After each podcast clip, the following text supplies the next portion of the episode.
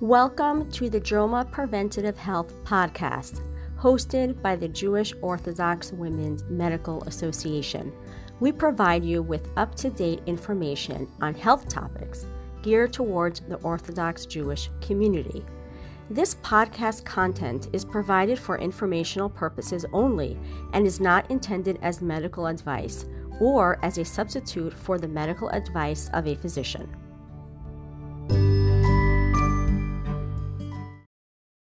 Welcome to the Jewish Orthodox Women's Medical Association, or JOMA, podcast. I'm your host, Elisa Minken. I'm a general pediatrician and proud JOMA member. And today I'm really honored and really excited to be interviewing Eric Kussin. Before I introduce him, I'm going to say, please, if you have comments on this podcast, please reach out to us at health, health.org. Also, if there is somebody you want to hear, you yourself want to be interviewed, there's a topic you want to hear being covered, please reach out to us. And I'm going to say that today's topic, I think, it's again related to mental health. I cover it a lot because it's so incredibly important. But Eric has a revolutionary approach. It's really revolutionary. I think it's really important. And I'm really honored to be interviewing him. Got him from a colleague of mine who went to college with him, and that was a really fortuitous, in my mind, connection, and I'm really excited. So I'm also gonna give a trigger warning. There are some talk about some very triggering topics, including suicidal ideation. So please, listener discretion is advised. Eric Kussin is a magna cum laude graduate of Cornell University and a 20-year professional sports executive who got his start at the NBA league office. After 5 years with the league, he went the team business route and rose the ranks with the expansion Chicago Sky and then the Phoenix Suns. He later switched over to the NHL, working with the New Jersey Devils and Florida Panthers as their chief revenue officer. However, a debilitating mental health crisis stopped his career and life in its tracks for over 2.5 years. After many failed treatment modalities, he was lucky enough to learn healing practices that enabled him to dig out of his abyss, and found a higher calling, launching an organization at the end of 2017 called #SameHere, the global mental health movement. #SameHere's alliance is comprised of athletes and celebrities, along with media members, expert practitioners, advocates, and everyday heroes who've come together, rallied around the vulnerability Eric first shared to make talking about mental health a common topic for 5 out of 5 of us. You'll see in the talk, he talks about how they say mental illness affects 1 out of 5. And he's like, 5 out of 5 of us have mental health that varies on a regular basis. Their #SameHere movement has swept across college campuses in the US, from Cornell to USC, K-12's corporate offices, from CNBC to United Rentals, professional sports teams from the Golden State Warriors to the New York Mets, and military and first responder groups from the NYPD to the DoD in just over 3 years of programming. And that's with COVID getting in the way, okay? The movement has recently begun to expand globally as well, with events in markets outside of the US. Eric hosts a podcast called We're All a Little Crazy with NHL great Theo Fleury, and has launched an app called the Same Here Scale to normalize emotional health monitoring and daily check-ins. To keep his foot in sports, Eric consults for a number of professional sports teams and leagues, guiding their ticket and sponsorship sales and retention efforts.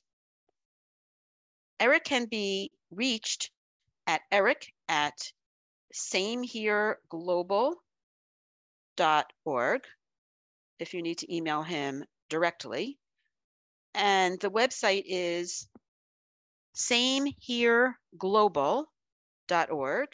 They're also on Instagram at @samehere_global and Twitter at the same handle, I believe, and also on YouTube and Facebook.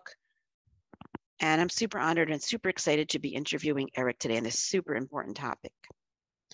Eric, thank you so much for joining me today. I really appreciate it. And as we spoke briefly before, trying to dispel stigma, trying to talk about mental health, and not even mental illness, but mental health is so incredibly important. And I would like if you could start by telling us how you got into this. Yeah, absolutely. And it's interesting when you bring up the concept of mental health versus mental illness and the term stigma. I want to go back to both of those because I think part and parcel, the differentiation between the two, the way that we use the two, and then the concept of stigma and whether or not continuously perpetuating our desire to get rid of it is actually helping us or hurting us. And these are things I didn't come to realize until getting into this space, which, to your question, was not something that was on my radar screen. So I worked in professional sports my whole career. The mental health was not something I thought applied to me. It's not that I was one of those people who damned other people who claimed they had mental health complications, and I'm using the term claim in air quotes. I was not something where I was afraid to talk about it. It was just, oh, okay, well, that's the health of some other people. That's not me. I need to focus on things like running stadium stairs and getting my heart in good shape and, you know, other health conditions, the physical health that my family members had and I need to look out for. So I started at the NBA league office. I worked for a number of NBA teams, Chicago Bulls, Phoenix Suns. Then I came back East Coast and worked for the New Jersey Devils in the NHL. And I was then chief revenue officer with the Florida Panthers, 34 years old, top of the world, single guy living in South Beach, making more money I'd ever made before in my life. No state income tax. What could be bad, right? And, you know, we talk in this space a lot about the masks that we wear. I wasn't wearing a mask. I didn't think that I felt bad at all. If you had given me truth serum, the smiles you saw on my face back from them, this is now December of 2014, to give some historical perspective of when it happened. Seeing the pictures, seeing the interactions I was having, this was where I wanted to be. And what started to develop about, January of 2015, I started to lose interest in things outside of work. And I didn't know, why. I four in particular, I kind of point to, and everyone's got their different things that they enjoy doing outside of their daily work routine. So for me, first, hanging out with my friends and being social and going out for dinner or for drinks afterwards. I don't have a desire or interest. I'm telling my friends, you guys go out, I'll meet you another night. I just got to catch up on sleep and eventually I'll feel better and want to go out and meet you. But right now I'm just going to shut it down after work. Second thing, going to the gym and working out. I'm a competitive guy. I love getting in the gym and throwing weights around ever since I played sports. I don't have the energy for it. So I'm coming home and I'm leaning my leg against the arm of the couch and falling over on the couch and passing out and waking up at 2 a.m. and then going to the bed and sleeping the rest of the night away.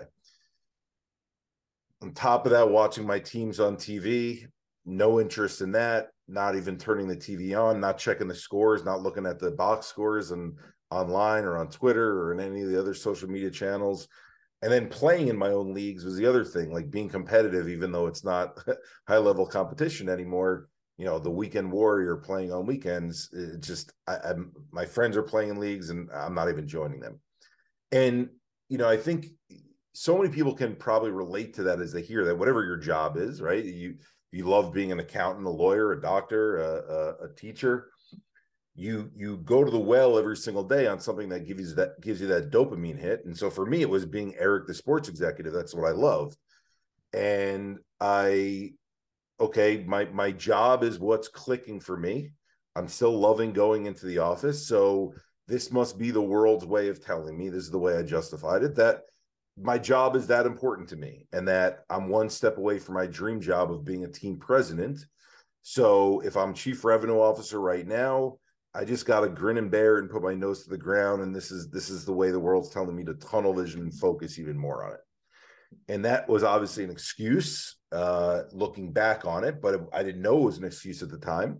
And so I'm getting in at 6:30 in the morning instead of 7. I'm leaving at 11:30 at night instead of 10. And I'm staying there longer, putting more hours in, because it's the only thing that is clicking for me, the only thing that's registering, until I wake up one morning and it was like I was pushing myself out of quicksand to get out of bed.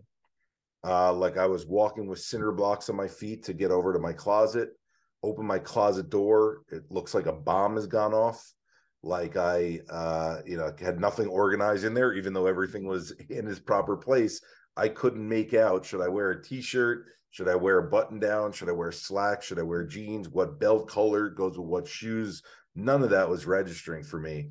And I did what I think a lot of people do when our brain starts to go in a tangent in a direction we don't like it, I tested myself, right? It's probably the worst thing you can do, but you don't know it because you want to fix things when things don't feel right.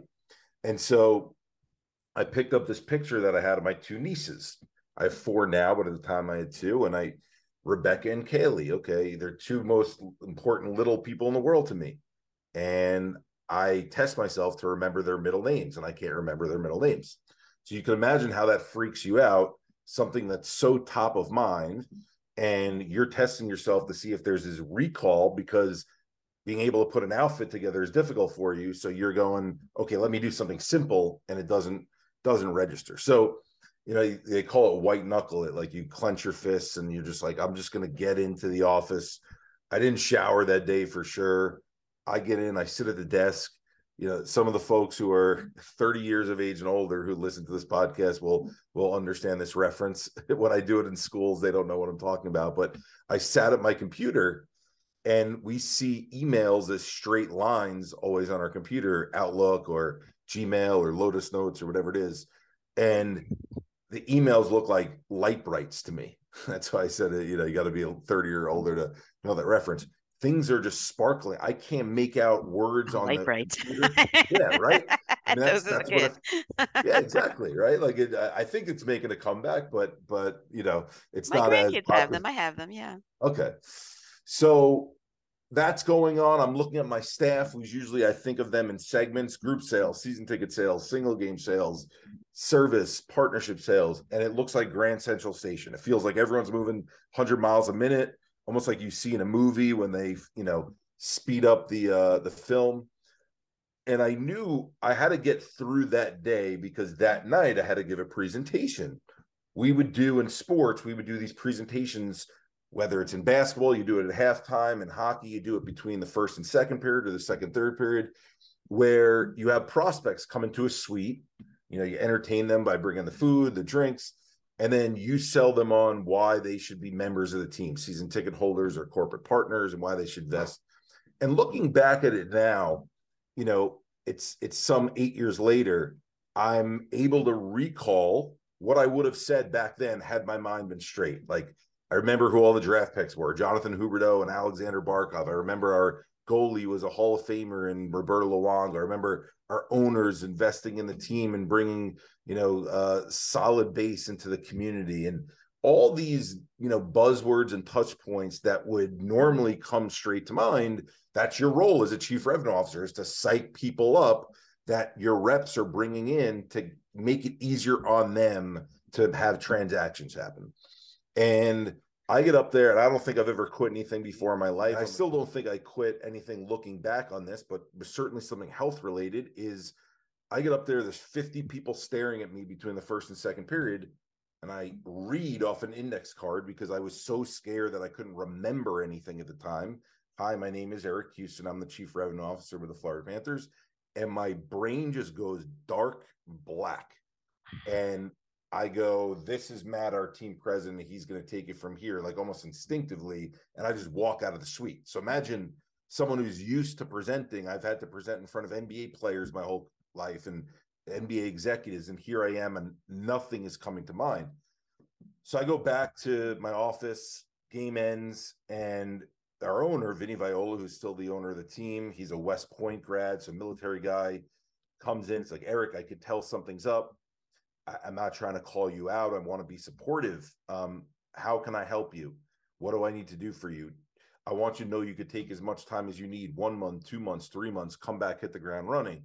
And when I heard 3 months, who's not going to get better in 3 months? That was what went through my mind. As messed up as my brain feels, 3 months is an eternity. And then, you know, you run a health podcast, right? So think about this for a second, anyone who's thinking about the comparison between physical and mental health. When we're younger and we get sick with strep throat, bronchitis, and pneumonia, the three most common things we get sick with, okay, flu, but trying to use the one where we have infections, we take this thing called an antibiotic and we feel better, right? Whether some people don't love it because it messes up the gut biome. If you need something that's a quick fix, it works for you, right? And your parents say, curl up in a blanket, eat chicken noodle soup, you know, drink tea and watch your favorite movie, and you're going to get better. So when your brain's not working, okay, you think about the worst case scenarios. Do I have a brain tumor? Did I have a traumatic brain injury from the time I was a child that's now just manifesting from all these sports that I played? Or is it this thing called mental health, which in 2015 knew nothing about? So you're thinking about, well, okay, if it's this thing called mental health, medications have helped me before. And what's the only education I have on mental health? What I've seen on TV with commercials. And the commercials show for 15 seconds a gray cloud over a sad face with brain coming down and you wearing a heavy coat that you can't move around in. And then all of a sudden, 15 seconds in, the clouds go away, the sky is blue, the birds are chirping, the music's nice, the coat's gone, there's nothing weighing you down, and you're unencumbered and you go back to your life. Magic pill. Yeah. And I just think it would be that easy, right? Because you read, you know, I listen to like the little, oh, well, you could have these side effects, blah, blah, blah, blah, right at the end. So I've heard those and I'm thinking, okay, but 3 months, I can try 3 different courses of drugs. That's a lot of time to get better. As messed up as my brain feels, I'll find the right combination in 3 different attempts at this. So I go home to New York, leave all my stuff down in Florida, thinking I'll come back for it. I was agoraphobic. I mean, you talk about, it felt like going outside felt like my kryptonite.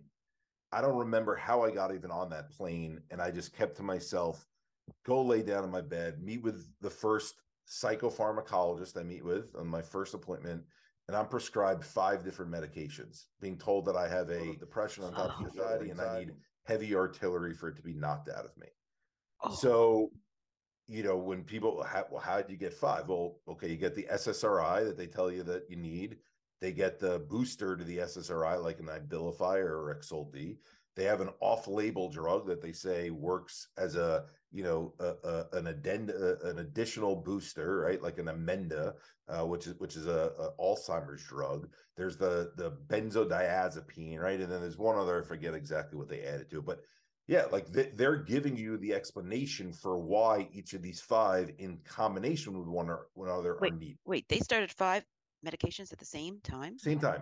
And this was not a psychiatrist, though. You said a psychopharmacologist? Psychopharmacologist. So I had, you know, this is look, the reason when we get to my organization, why I started an organization is if someone's dealing with a mental health challenge, where do you start? Mm-hmm. Okay. So does someone go to their general practitioner? Does someone go to a psychologist? Does someone go to a psychiatrist? Does someone think I need to go to the hospital because my suicidal thoughts as part of my mental health challenges are so extreme that I need to be watched for the next 24 hours and I need to be regulated? You know, I'm using all the terms in the industry based on what medications I need to take. Do I go to residential treatment center? There is no game plan for where the right starting point is, right? So when I'm as, let's call it, messed up as I feel coming home from Florida, where I've had weeks now, multiple, where I can't move and I feel paralyzed in my brain and my brain has gone dark and I can't put sentences together. I can't look people in the eyes, you know, some more detail, what it's like living at that time period.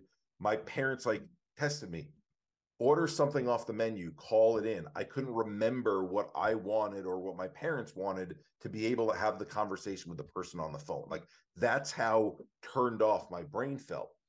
And, you know, for people who haven't experienced that before, I don't look at it as an us and them. We're going to get into that language.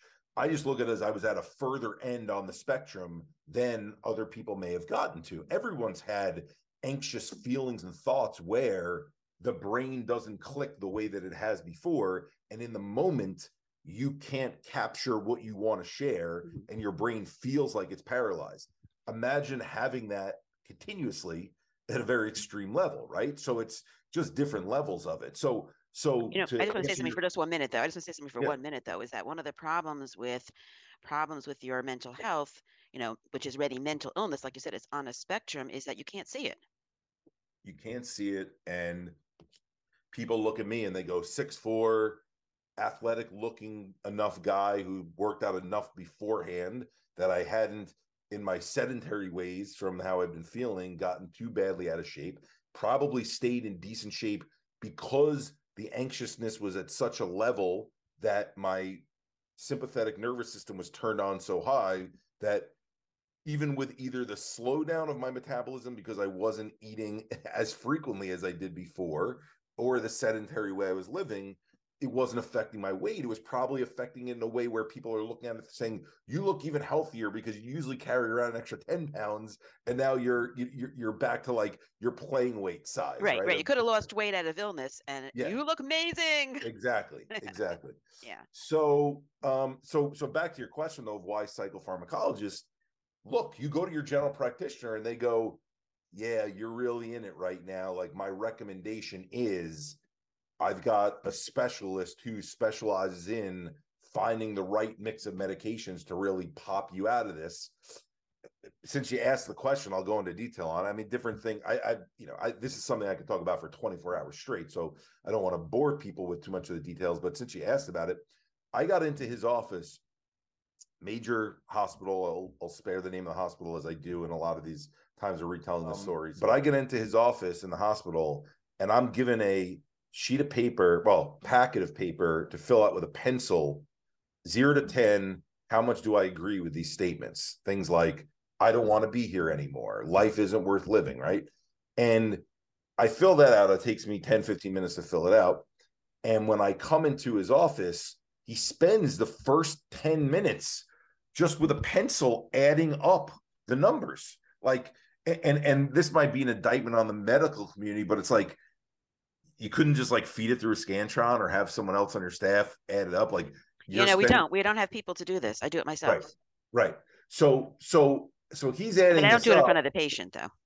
You don't do it in front of the patient. Right. No. So he's doing it in front of me. Okay. And you need heavy artillery to knock it out of your system.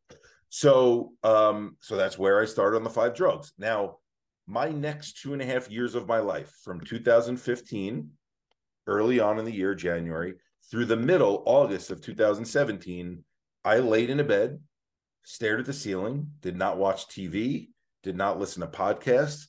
I would text my friends back just saying alive, waiting for 52 different combinations of psychotropic drugs to kick in and work for me. So and this is people, all with just one professional, the psychopharmacologist? No. So it was about 4 different psychopharmacologists. They were all the same type of doctor, but after 3 months of it not working, I've got this great one for you, right? A family friend or someone else in the medical community that we were connected with. You got to try my doctor friend so and so. So I went everywhere from Long Island to Manhattan to Connecticut. Like drove 2 hours to go meet someone who I was told is the guru. The commonality in all of them was there was a whiteboard and here's the SSRIs you've tried, the SNRIs, the MAOIs, and the tricyclics. Yeah. And they were Xing out what I tried on each of them. Like I was a dartboard. Guinea pig, yeah. Yep, and a guinea pig. But at the time, I'm not using that terminology. Why? Because I don't know that there's anything else to heal me and to use to work on. So I'm thinking as the athletic sports guy, when my coach told me in the past, run stadium stairs, do bench press, do squats, do plyometric box jumping. That's all different versions of the same thing, working out. So what's the different versions of getting my brain back together? Trying different medications, right? We're sold on this idea that there's a chemical imbalance and that that's what's wrong with you. So if shoot me up with whatever drugs you need to shoot me up with. So I was the perfect candidate to be a customer, essentially, and to try to find the right medication. So, okay, that doesn't work.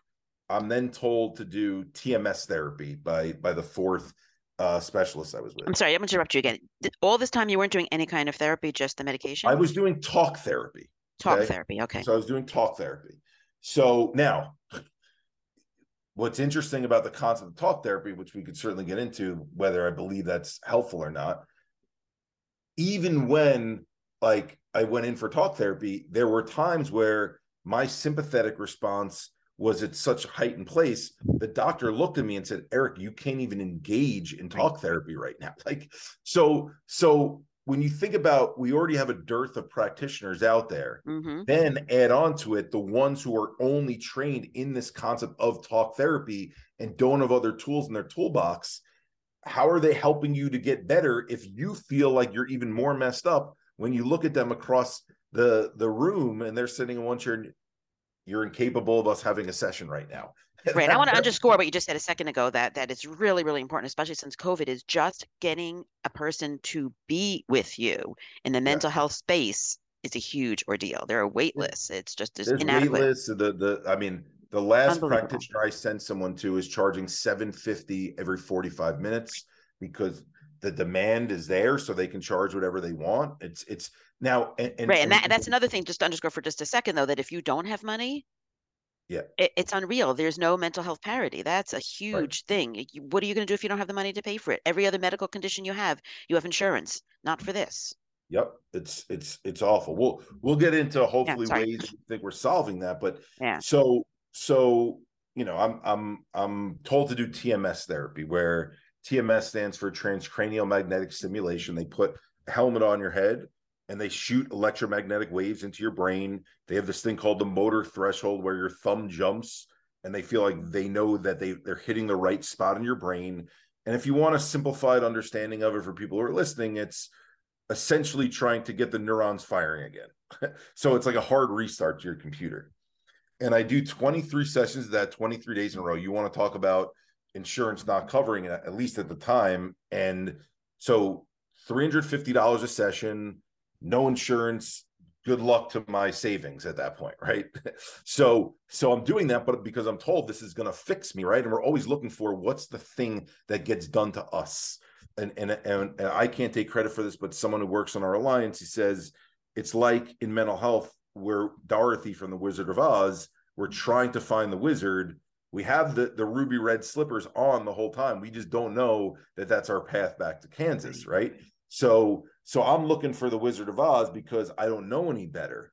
And so 23 sessions in, 23 days in a row, it's 4:00 in the morning on the morning of the 24th. And I'm showing you my hands. I'm sitting on my hands like this because this thought starts playing in my mind. It wasn't a hallucination. It wasn't a voice that I was hearing. It was a thought. Swallow that bottle of pills, swallow that bottle of pills, swallow that bottle of pills. I couldn't get that thought out of my head. And for anyone who's hearing that, you either recognize it, or I'll tell you what it is. That's a suicidal ideation. And people think, you know, we just lost DJ Twitch as an example. Well, they had a smile on their face. They were dancing. So often, unfortunately, suicide gets placed in this category of choice. Why did that person choose that? Hopefully my story helps illuminate, and this is what I do when I go into schools, that I wasn't choosing anything. That thought was choosing me. I didn't know where it was coming from. I ended up learning, as we go through the rest of the story, where it came from, but it came over me. And now an object like a bottle of pills that I used to see as something you take once a day that helps you is now seeming like a weapon to me. And in my mind is saying, swallow, swallow, swallow it. I have another part of my brain, fortunately, my prefrontal cortex, that's fighting this error message that's playing over and over again in my mind. And my prefrontal cortex is going, what are you doing? You don't want that. Why is that happening? And that's the reason why I was able to sit on my hands, was able to ask my family, like, you got to get me help. You got to take me somewhere. I go inpatient, again, without mentioning the name of a hospital, to one of the top treatment facility centers in the Northeast. And I meet with the attending psychiatrist, and she has her top doctor plaques on the wall. She's Harvard med school grad. And she looks at my chart. She says two words that changed my life at the time, not much for the better, but in the long run for the better. She says, Eric, you've tried everything there is. Your last resort, so uses those two words, is to do ECT, electroconvulsive therapy or shock therapy. So when you hear last resort, you've tried these 52 different drugs, you've done the TMS therapy, you see that there's this progression and this game plan of, let's try on all these things, then the sci-fi stuff, then the extreme sci-fi stuff, and that's the only thing, we're sorry. And you could confirm or deny this. I go in after watching the videos on ECT, which we commoners know as shock therapy, and I get into the room for the first time. I'm wheelchaired in. I get laid down on a hospital bed. They put a blood pressure monitor on my ankle. They get my arm ready to put propofol in so I can be put under general anesthesia, an oxygen mask on my face so that I can breathe.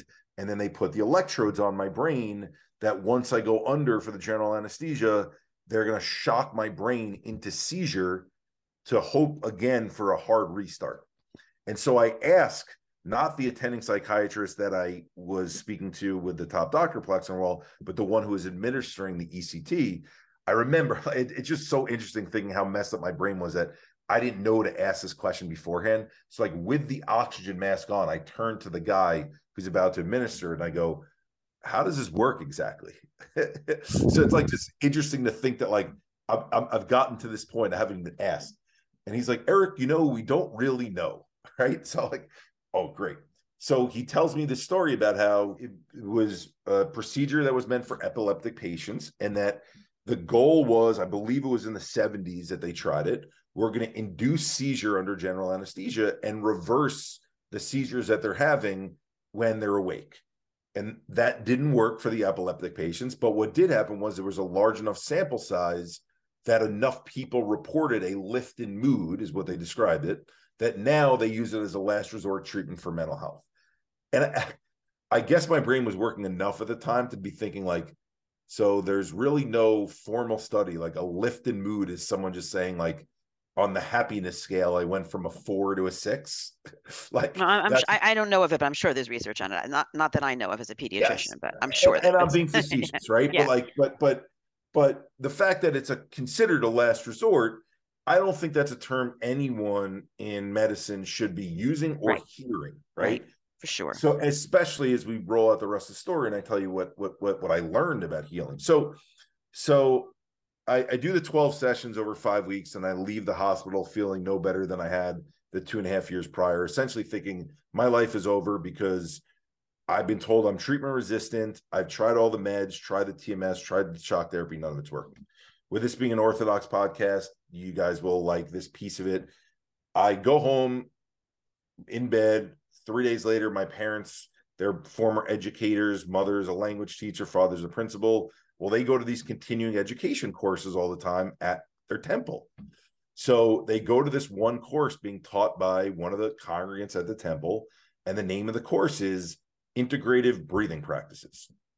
Had never heard the term integrative before and didn't know, had never done a breathing practice before, surely. So I don't think much of it. My mom runs back from the class at night, 9 o'clock. Right on the dot, Eric, we met this Dr. Donna. She's in our temple. She treats differently than all these other doctors. She's a psychologist, but it's not talk therapy. We can't really explain what it is. Please go see her. Please go see her. So 3 days later from that, I'm sitting on her couch. And for everyone who's been to a mental health appointment, you can recognize this, is I was expecting, even though my parents said it's different, the cadence and the chronology of the questions to be the same they've always been. And there was always 3 segments to every appointment I've been to. Hi, Eric, nice to meet you. What are your symptoms? And you list your symptoms. Okay, based on your symptoms, Eric, here's your diagnosis with segment 2.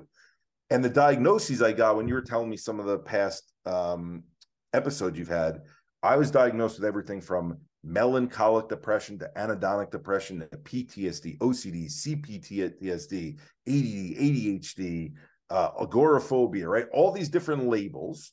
And then that was segment 2. And then, okay, based on your label, the reason I was tried on the 52 different drugs is because what drug fixes that label, right? So that was the formula that I was used to. I didn't know what she was going to do. So I go in there expecting similar with a slight tweak. And the appointment couldn't have been any different. She said, Eric, the couch is your stage. I'm your audience, single person audience. I don't want to ask you a lot of questions and pepper you with questions. So I'm going to ask you one. What is the story of Eric's life? Wait, just 1 second. Yeah. Weren't you going through what you call talk therapy? I was going through talk therapy, but let's talk about what talk therapy is, right? Talk therapy oftentimes is, let's start from the beginning, tell me about childhood, and tell me about something difficult you went through. What's the relationship with your mother, right? That's important. So think about the questions that get asked, right? What's bothering you, okay? Even if you want to start in a broad way, tell me she didn't do the what's bothering you. She didn't do the tell me about the relationship with. She didn't do the where did this all begin? What symptoms started when? None of that. So what I was used to in traditional talk therapy, that's gone. I appreciate you asking that question. Wow. Wow. I think what disarmed me, and this is a psychoanalytical tool in and of itself, is she said, I want to hear the story of your life. Right. She gave you full reins. She gave you full reins. You tell your story. I'm not going to direct you. And your story may come about you're a star athlete, or you were, you know, a Scholar Athlete Award winner, or you played basketball in college, all the way to, you know, not my case, but you lost an uncle at a young age and it tore you apart. Right. It could be anywhere in between. But the fascinating thing about that is whether it's traditional talk therapy or the way we talk to each other as friends, we never do that. It's, hey, doc, what time's my appointment? Hey, do you want to get lunch? Hey, have you finished your homework? It's always in the moment segments of what's happening. We don't do big picture takes and then see what story we're telling about ourselves in the aggregate, right? So what comes out of me now, which will take me 3 minutes to tell you, but at the time took me 50 minutes. I'll remember a couple of memories at 5 years old, going to Disney World, right? You're going over those and you're trying to, like, especially at a time when I was struggling for memories. And then I said, well, then I'm 8 years old. And then this is what pours out of me. 8 years old. I'm the middle of three boys. We're a sports crazed family. And my older brother is 4 years older than me. He breaks his femur bone in an accident and put into a body cast for a year and homeschooled. Heals from that and gets diagnosed with ALL, children's form of leukemia. So late 80s, early 90s, not the best prognosis for, even though doing much better with the drugs now. Back then, that was very tenuous. We didn't know what the outcome would be. 5 years of the chemo and radiation goes into remission. So we're all celebrating. A month later, he's in a Jeep Wrangler with his friends, open top, no seatbelt in the back, doing what kids do, trying to distract the cars behind them, driving only with their permit. Flies out of the back on the Meadowbrook Parkway, lands on his head, cracks his head open, loses partial vision, his eyes. Heals from that, goes to college, feeling a pain in his knee. Blood tests come back, same cancer from childhood returned. And now that the same cancer returned, they have to give him a stronger dose of the same chemo meds they were giving him before, which is doing a great job early on in knocking out the cancer cells. But what we know about chemo is it's not so well targeted, especially back then. It's attacking a lot of the healthy cells, and you're seeing his body break down. And he's hunched over and his joints hurt and he can't move as well. Going to law school at this time while this is happening, I'm up at Cornell, up in college, and I get a call from my parents, come back and meet us at LIJ. Okay, if you want to use some old school Jewish language, you remember Long Island. And I drive the 4 hours back, meet them there. We meet with the neurologist, sits us down. Todd's gone into septic shock, 105 fever. He's gone into a coma from that, and we don't know if he's going to wake, and if he's going to wake, if he has any brain activity. So you guys can make a decision as a family. Do you want the tubes breathing for him, and for how long? We just can't guarantee any outcomes. And so we do that for 3 months. Parents living at Ronald McDonald House by the hospital. I'm coming back and forth from college. Miraculously wakes, full cognitive faculties about him, asks who won the World Series before he went under. But his kidneys fail from the rigor of the septic shock, so he needs to go on dialysis. We all get tested to see who's the closest match. My father donates a kidney to him. That all ends, and I get that job at the league office. Three of my close friends, 22 and 23 years old, unrelated to one another, as you hear the outcome, pass away of either misdiagnosed or undiagnosed heart condition. So one guy running on a treadmill collapses, one guy walking with heavy boxes up a flight of stairs. So I give that, when I tell the story, I give that level of detail because I think in the mental health sphere, if we don't share what happened to you, we are losing the narrative. When we share CPTSD, depression, anxiety, we're leading with the label, and then people don't like to relate to labels. And so they go, that's not me. Okay, we'll talk more about that. So I share the reasons because I said it took me 50 minutes. The last 10 minutes, my doctor said she wouldn't ask me other questions. She stopped and said, I'm sorry, I promised you I wouldn't. But what else happened to you as a child and young adult that impacted your mental health that I need to know about? Now, this is 2017. I know nothing about mental health other than, I said, Donna, I've been laying in bed for the last 2.5 years with all these different labels for chemical imbalances, taking all these meds. What does what I just told you about my life, you just asked me to tell you about my life between the ages of 8 and 23, have anything to do with why I'm laying here at 35, unable to get out of bed and work? Like, I don't understand the connection. And so she gives me this analogy, which I think is phenomenal in terms of the visual.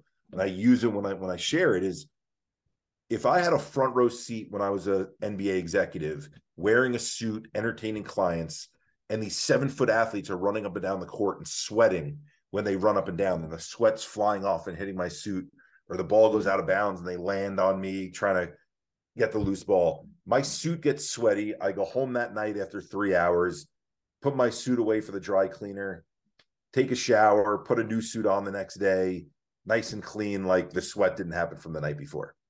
She said, you had a front row seat, but it was for the game of life instead of an NBA basketball game. And the game of life was represented by a muddy wrestling ring in front of you, and then another muddy wrestling ring right next to that one, one your brother was in, one your friends were in. And every move they made to stay alive, the mud from splattering was hitting you in the front row and hitting you in the front row. You actually had negative coping mechanisms because you were so adept at things like playing your own sports, getting involved in sports business and being able to focus on that, that the equivalent of that was like looking at the Jumbotron in the arena, looking at the LED lights, watching the fans, hearing the music. You never paid attention to that mud that was splattering on you. You knew that your brother was in the wrestling match, but you didn't notice the mud that was hitting you.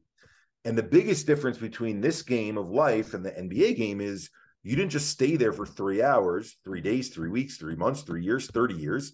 35 years you've been sitting in the same seat as this mud has been caking up on you, and it got so heavy to the point where you didn't even need to try to stand up one more time. Your body just fell to the floor from how heavy it was. She said that, Eric, is stress and trauma. That's the brain-body connection. That's what builds up in your system over time. And I got angry at that point because I said, if that's what mental health is, just having a front row seat to watch things happen to other people in our lives, take me out of the equation at 35, take the average 15-year-old. Watching things happen to other people in their lives. Okay, watching your parents get into fights and get a divorce. Watching your parents lose their job and lose the house. Watching your two best friends' friendship dissolve and then never talk to each other again and feeling the awkwardness of the two of them in the room. Watching your best friend deal with being bullied in front of you or being bullied online or being verbally abused by an adult, or a friend coming up to you and telling you, confiding in you, they're being sexually abused, or your friend dealing with the sickness of a loved one or loss of a loved one, or your parent dealing with caring for a sick parent who's unfortunately terminally ill. It's like, I don't know a 15-year-old, let alone a 35-year-old, 55-year-old, 85-year-old who doesn't deal with one, some, or many of those things. If that's what mental health is, there's not a person on this planet whose mental health has been impacted. And you, as a society, like, and this industry perpetuates that this is a topic for people with mental illness. And I was like, that's not what I'm taking from what you're telling me, because if that was the case, I'd have been running, brain exercises instead of stadium stairs this whole time. And no one told me to do that. Right. And as you could tell, I get passionate about it. So landing the plane on the story, she sends me to a weekend breathing course. I'm the only man, only one under 40, only one born in this country. So it's me and 8 Indian women and 9 yoga mats. Okay. I'm a fish out of water, like sitting there with like cut sleeve basketball t-shirt and shorts, and like, they're all in their traditional garb and stuff like that. But I love these women because they're teaching me about the vagus nerve. They're teaching me about the amygdala. They're teaching me about how slowing down and doing this rhythmic breathing pattern starts to normalize the central nervous system. 30 days in, I'll use Hanukkah as a reference. It's like the first night of Hanukkah. I wake up and I look at my controller and I'm like, I want to turn the TV on. This is the greatest feeling in the world. And then the other thought that came over me was, I want scrambled eggs for breakfast, right? So 2 things that I had not thought about, a desire, came back to me, and it felt like that Hanukkah morning, like you're getting this gift.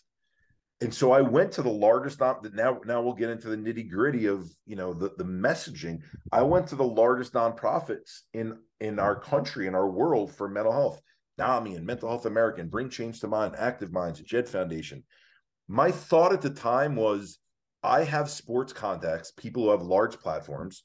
I will give my sports contacts to any one of these organizations who are talking about it in this way that I just came to understand it.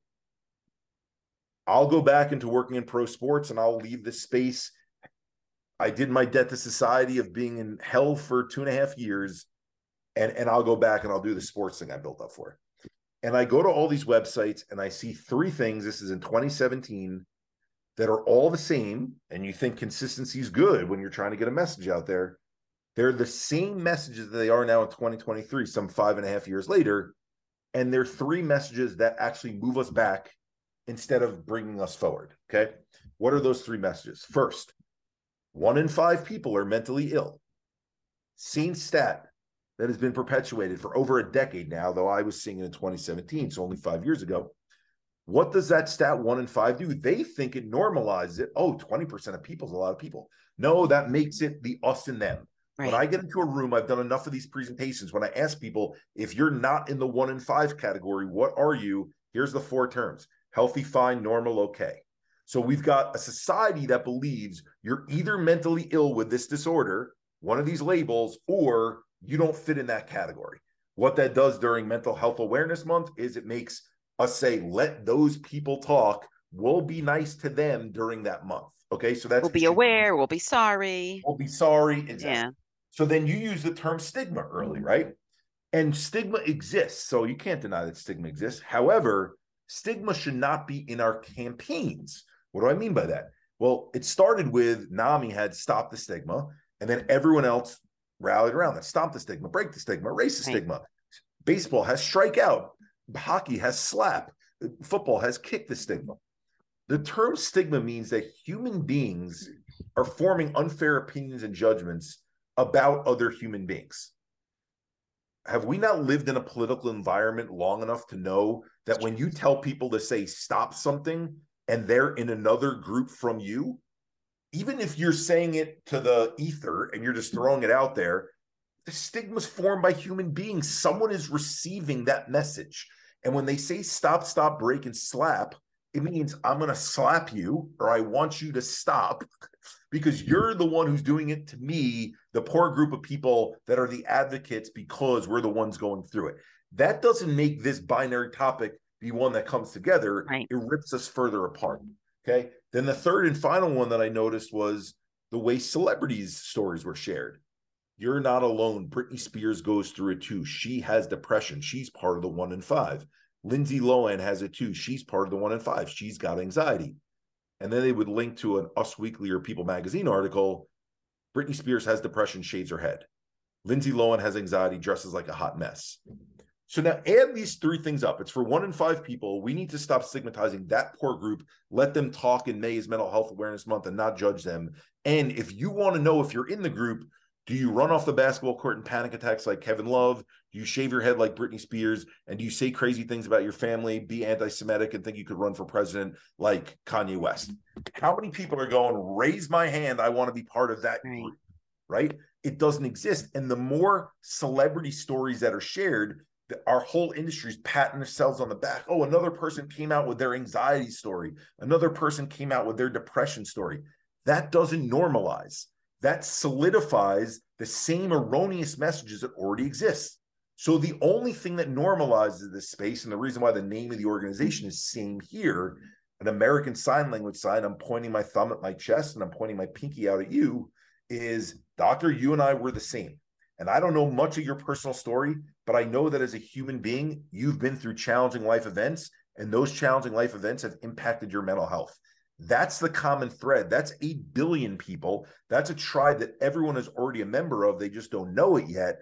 And that's the message we need to keep putting through: the divorces, the breakups, the job losses. So the organization that we formed was getting people on the celebrity and, let's just call it, influential platform side of things to share what they'd been through, not their label. And then on the other side, to get integrative practitioners, inventors of Havening and tapping and EMDR and brain spotting and ART therapy and all these things that are modalities, back to your question about talk therapy, that people could have been giving me when I was going into these appointments had they been trained in them, that are mind-body exercises that could have gotten me to a better place where, okay, if I don't have the ability to talk, what can I do right now? That starts to lower my sympathetic response. That starts to release and rewire out some of the trauma that exists in my body. The way that we see animals be able to tremor, trauma out of their system.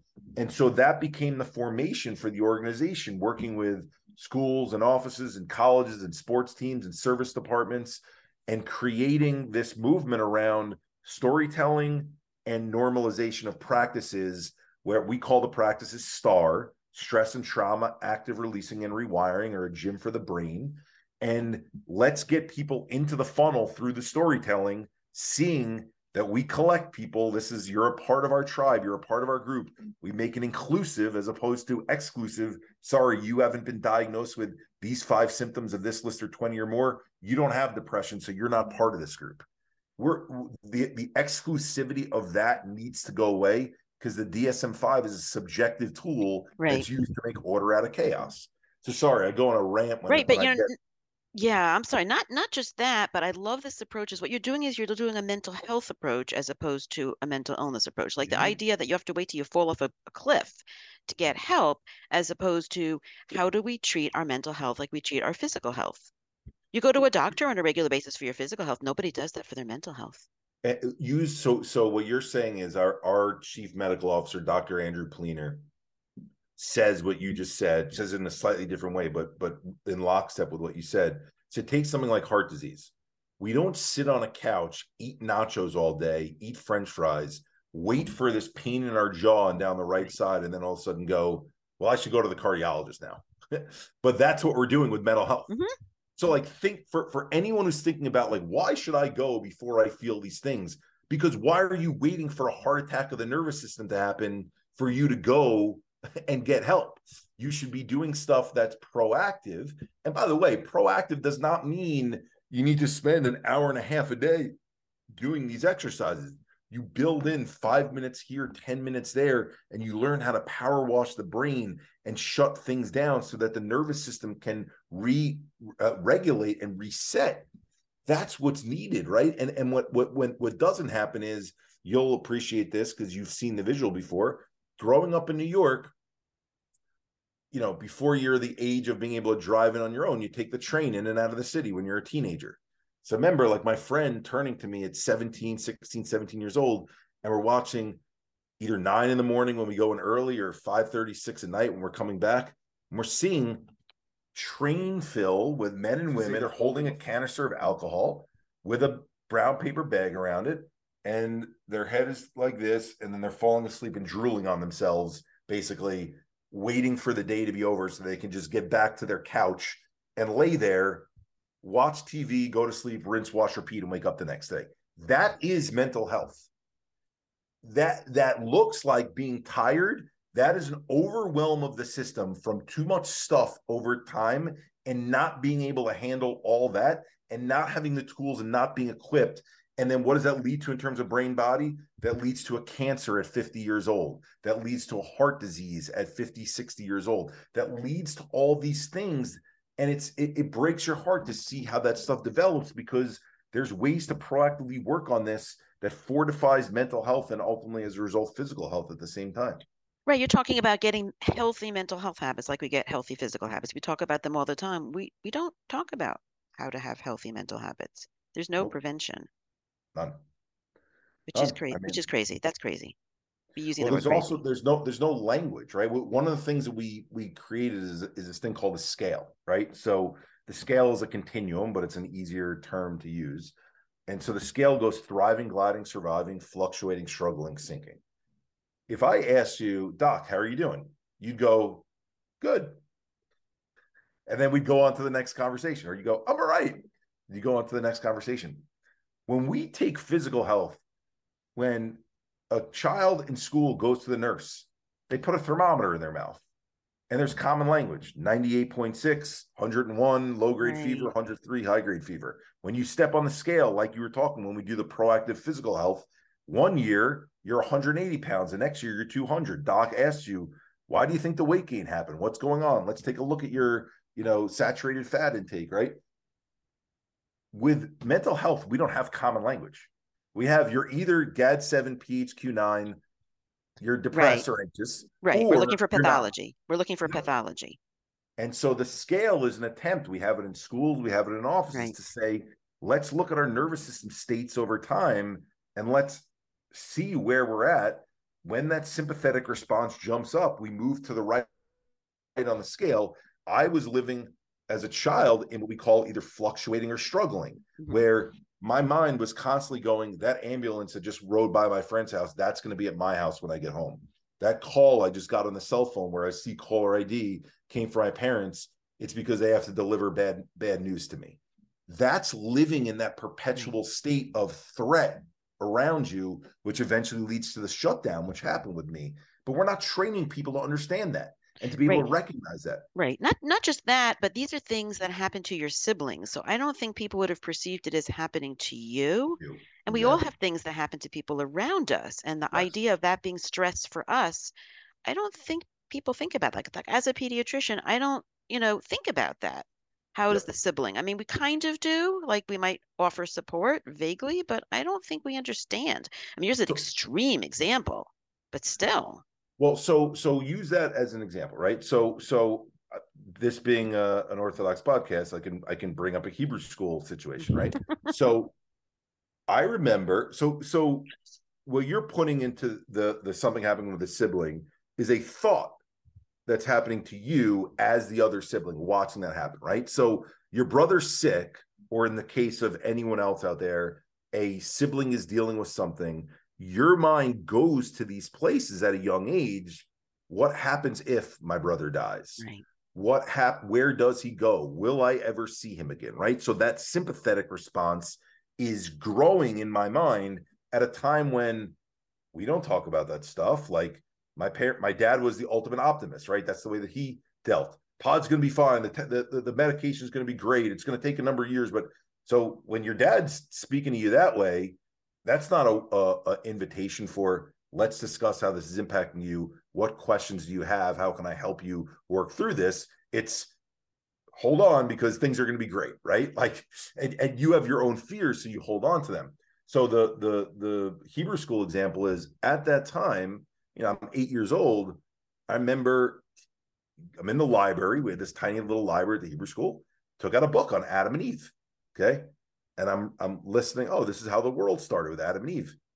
And then my mind goes to, well, what happened before that? And what happened before that? And what happened before that? And I can't get that thought, right? For a very active mind at the time, I can't get that thought. What happens at the end? Where do we go in? And now I'm starting to feel claustrophobic, and I'm like, and that's all related to the thought of my brother might pass. So I'm trying to think, will I ever see him again? But what does again mean? These are the things that live inside of us that start to impact our mental health. But because you weren't in a car accident where someone next to you flew through the windshield, your mental health is fine, right? And that's where I think it's so fascinating that the brain takes in all around it and thinks about all the threats. And then in thinking about the threats, then thinks deeper. And that's what starts to build that stress and trauma in the system over time. And that's something we really got to look out for, because the kid who's sitting in the back of the room, who's doodling, but they're being quiet, we're like, oh, that's the good kid. That's the well-behaved kid. They're fine.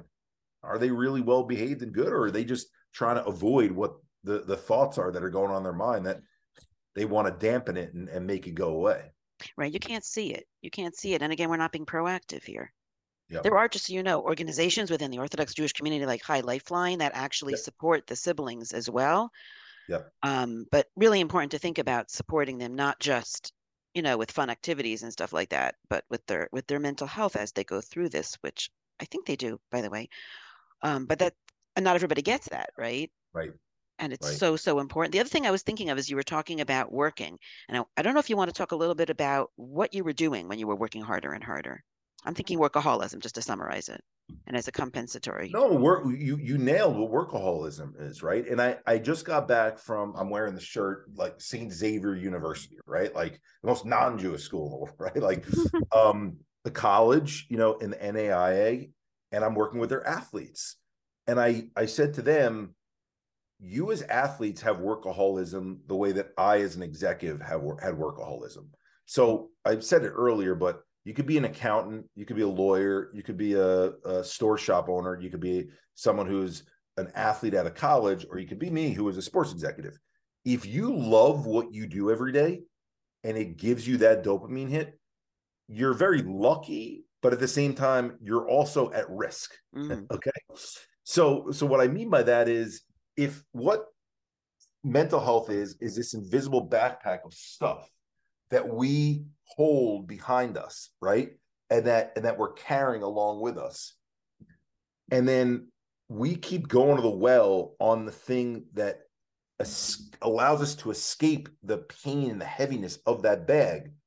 On the one hand, it's great that we've got something that we're passionate about and we love, but it's having us neglect the other stuff. It's the equivalent of not paying attention to that mud that was caking up on me. So I did an event with the Miami Dolphins where it was a recovery event, and I maybe I offended people. I don't know. I think not, because I had people, the guy who's running the event gets up there and goes, "Hi, I'm Chris, and I'm an alcoholic." And everyone's like, "Hey, Chris." And I get up there and I go, "I'm Eric, and I'm a holic." Like I didn't plan that. Like I just, and people are like, "What?" And so I give like a little Cliff Notes version of the story I just shared with you. And I was like, I was a workaholic. And you might think that that's not as maladaptive as the drinking that you all are sober from right now. But guess what? Like, where it brought me in terms of how I use it to cope with dampening the emotional pain that I was carrying was probably as bad as any coping mechanism that's out there, because I allowed this stuff to build and build and build. And it worked until it didn't. Yes, exactly. Like any drug. Yep. Work is a drug. Sex is a drug. Gambling is a drug. Shopping is a drug. Food is a drug, right? Like, when you do those things in moderation, they're all great. But like, we go to the well on them, and society allows some of those things to be more okay than others. Glorifies it sometimes. Yes. Right? Exactly. The glorification, I mean, that working with the athletes, well, Eric, you're the first one in the office and the last one to leave. You're the model. We want everyone to work as hard as you. Or the athlete that comes in and goes, you watch so much game film and you're in the gym longer than anyone else. I'm not okay. Work as hard as you want, but how are you, to your point about scheduling and routine, where are you finding the routine and the scheduling to put those slots in between that hard work so the brain's able to calm down and refresh and restart? We don't think about that. We're an axe that's chopping down trees and we're not sharpening the axe. And we're like, wait a second, but the axe is still working with the level of sharpness that it has, so I don't have to sharpen it anymore. And eventually the axe stops chopping trees down because it just gets so dull. Right, but I think society looks at us and says, oh, you're producing, do more. Right. You know what I'm thinking of? This is a sports. Maybe you can. It's not your sport, but I like gymnastics. And I'm thinking of Simone Biles. I heard somebody talking about that recently and saying like, oh, you know, these snowflakes, right? That can't function in the real world, and so they just drop out of a competition. Like, look at that. So I don't know if you want to comment to that. Let's use a Simone Biles example.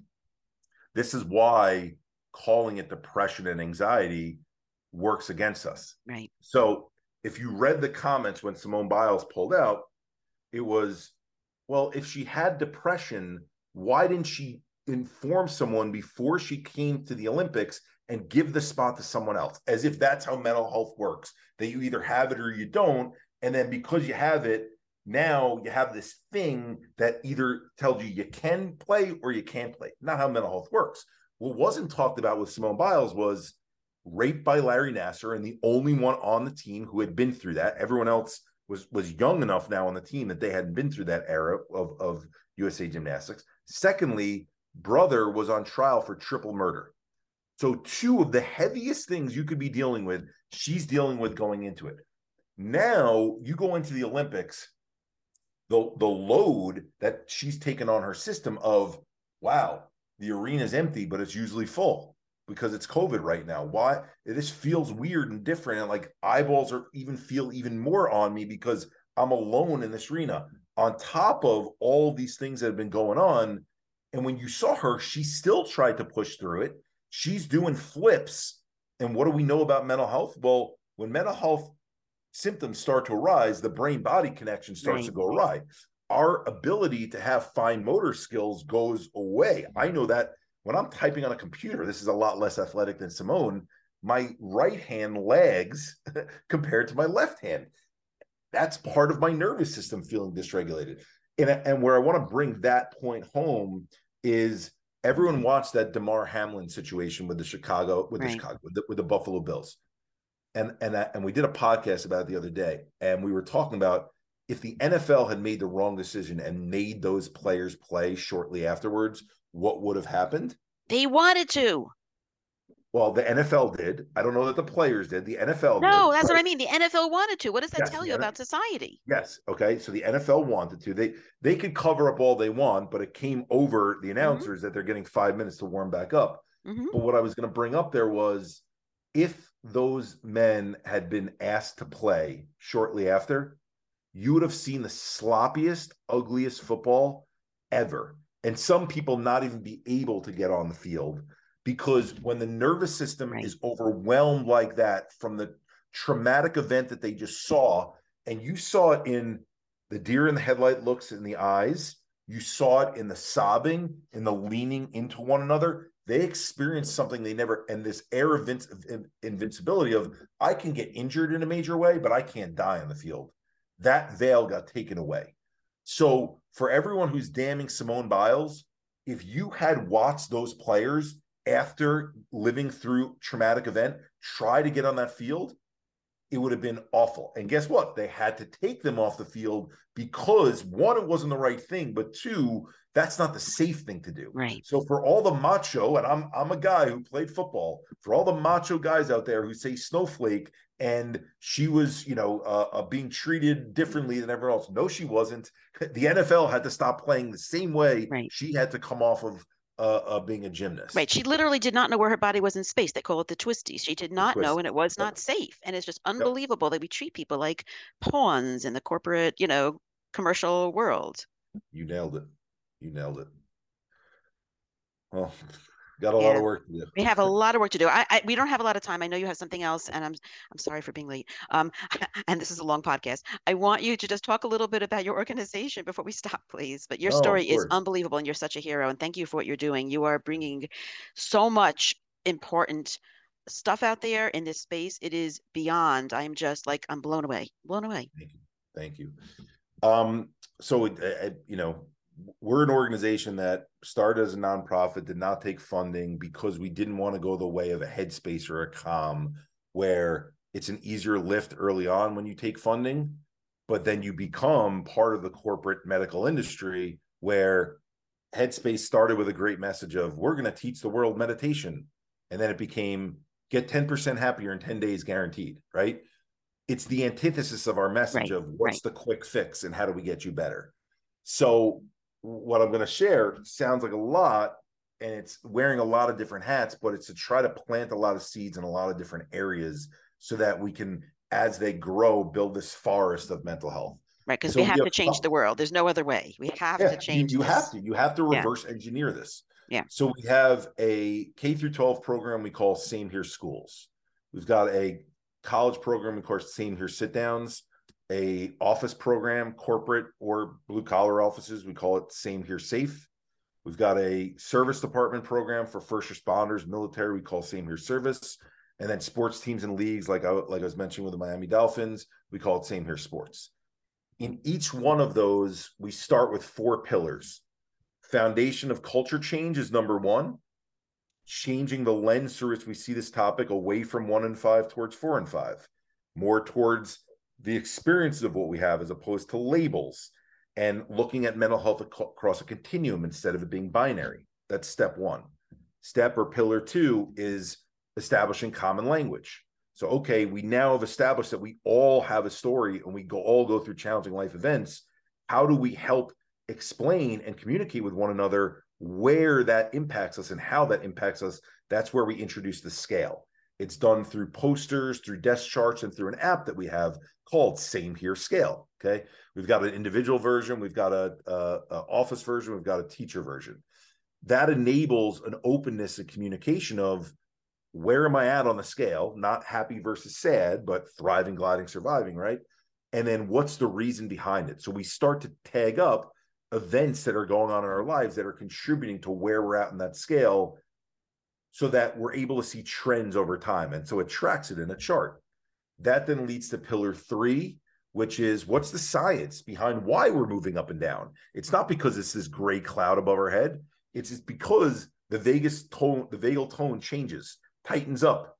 It's because the amygdala starts to become overfunctioned, because cortisol starts running throughout our body, because our cells become inflamed, because the wavelengths of cells, 5 different wavelengths, stop communicating with one another. Because when we go out of alpha, and all of a sudden we're in beta and we're freaking out because the nervous system is in that dysregulated mode, the different parts of the brain can't talk with one another. So that's pillar 3. And then pillar 4 is this concept of STAR exercises. So stress and trauma, active releasing and rewiring. And we help organizations build a gym for the brain, whether that's a physical gym for the brain where they learn the different exercises, or it's a virtual one. So we do them online where you go in and it's like a 3D room.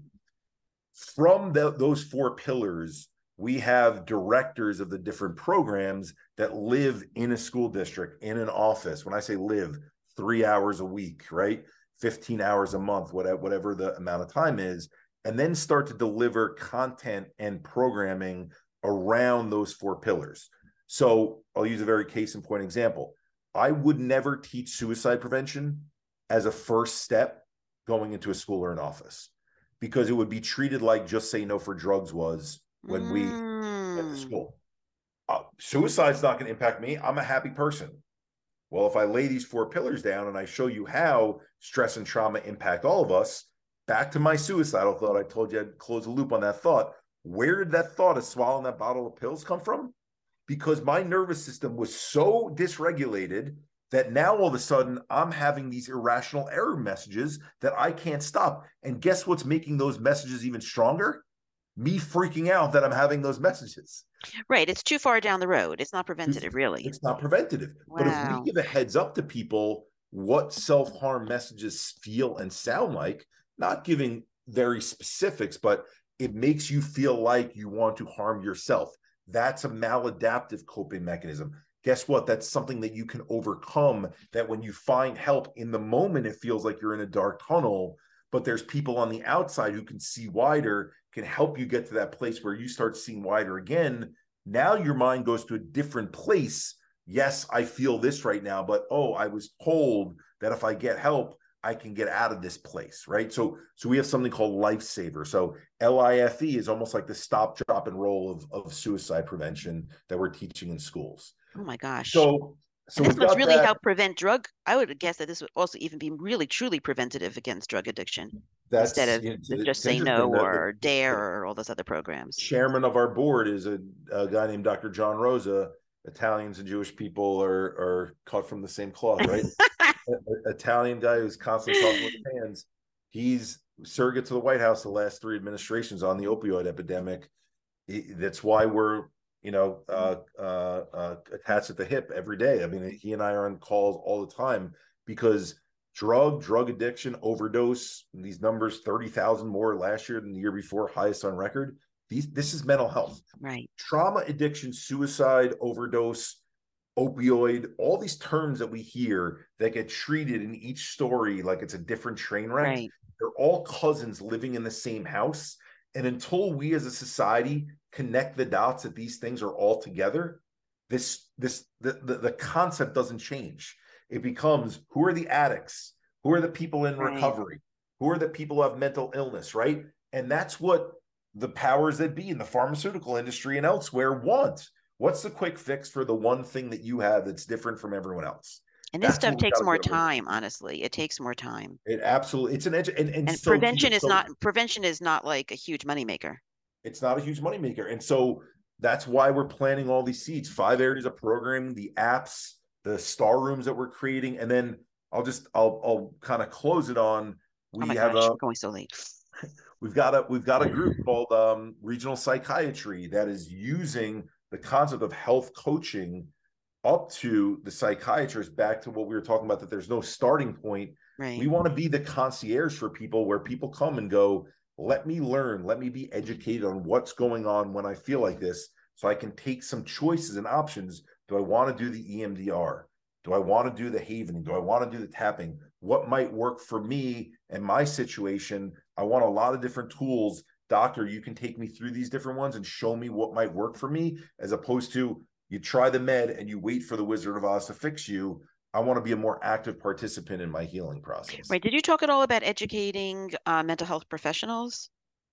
So we have a Same Here Psych Alliance, and then we have a Same Here Doctors Alliance, which is functional medicine and holistic practitioners, and all holding hands. We actually have, last thing I promise I'll share.